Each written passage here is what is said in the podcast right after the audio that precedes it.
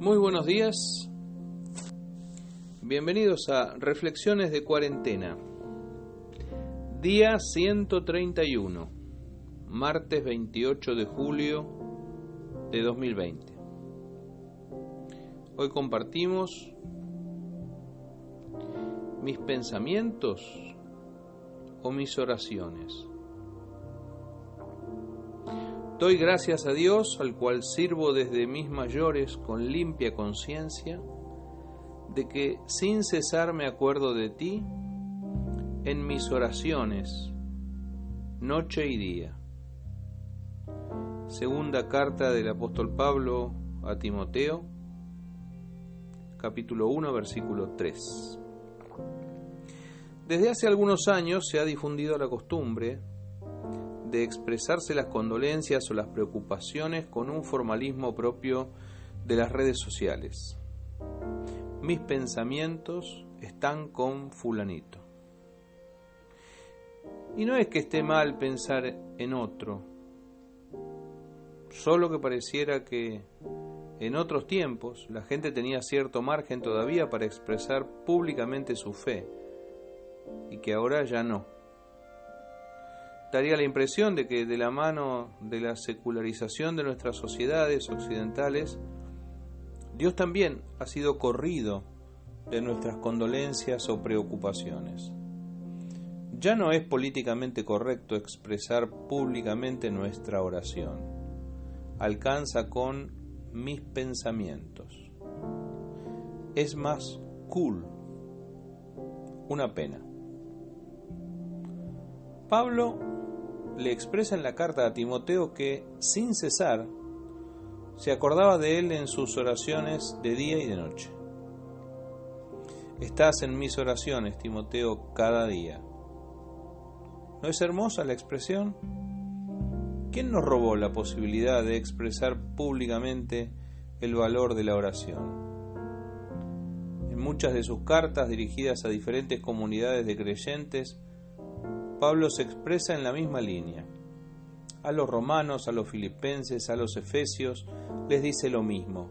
Sin cesar hago mención de ustedes en mis oraciones, hago memoria de ustedes en mis oraciones, ruego por ustedes en todas mis oraciones.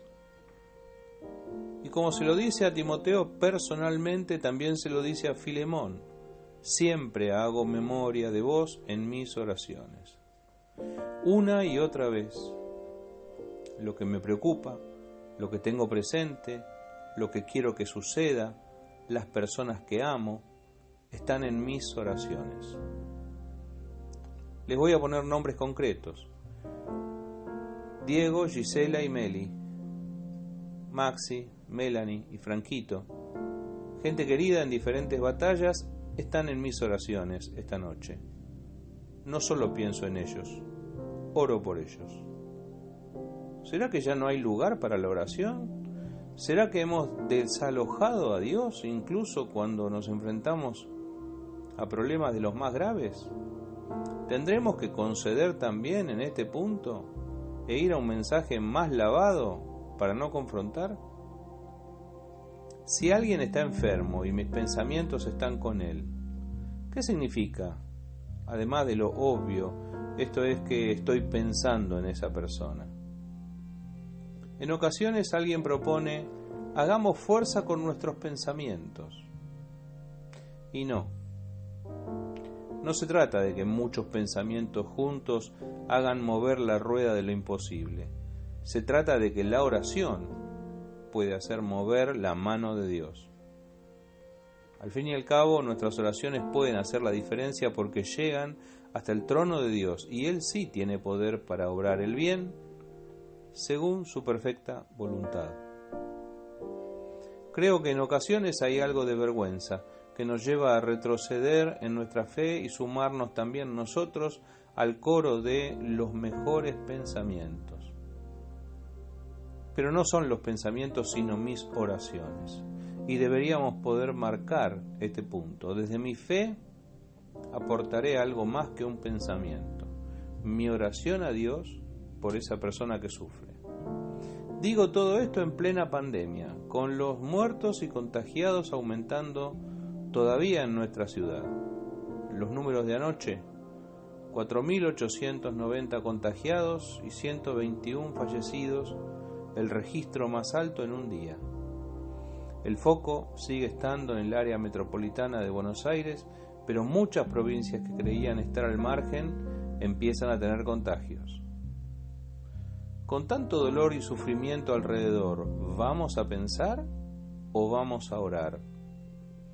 Teniendo en cuenta los enfermos, los ingresados en terapia intensiva, los médicos estresados, las enfermeras al borde de la desesperación, los camilleros y ambulancieros desbordados, ¿Vamos a pensar en ellos o vamos a orar por ellos? Y si vos querés, serán mis pensamientos los que me llevan a la oración. Pero de mi parte te aseguro que allí estarán mis oraciones, además de mis pensamientos. Por eso en este día mi oración es que volvamos a la oración. Puede parecer redundante, pero no lo es. Volvamos a la oración que no ofende ni molesta, ya que vivimos en una sociedad libre, quisiera tener y ejercer mi derecho a orar a Dios, sin que eso ofenda ni moleste a los demás.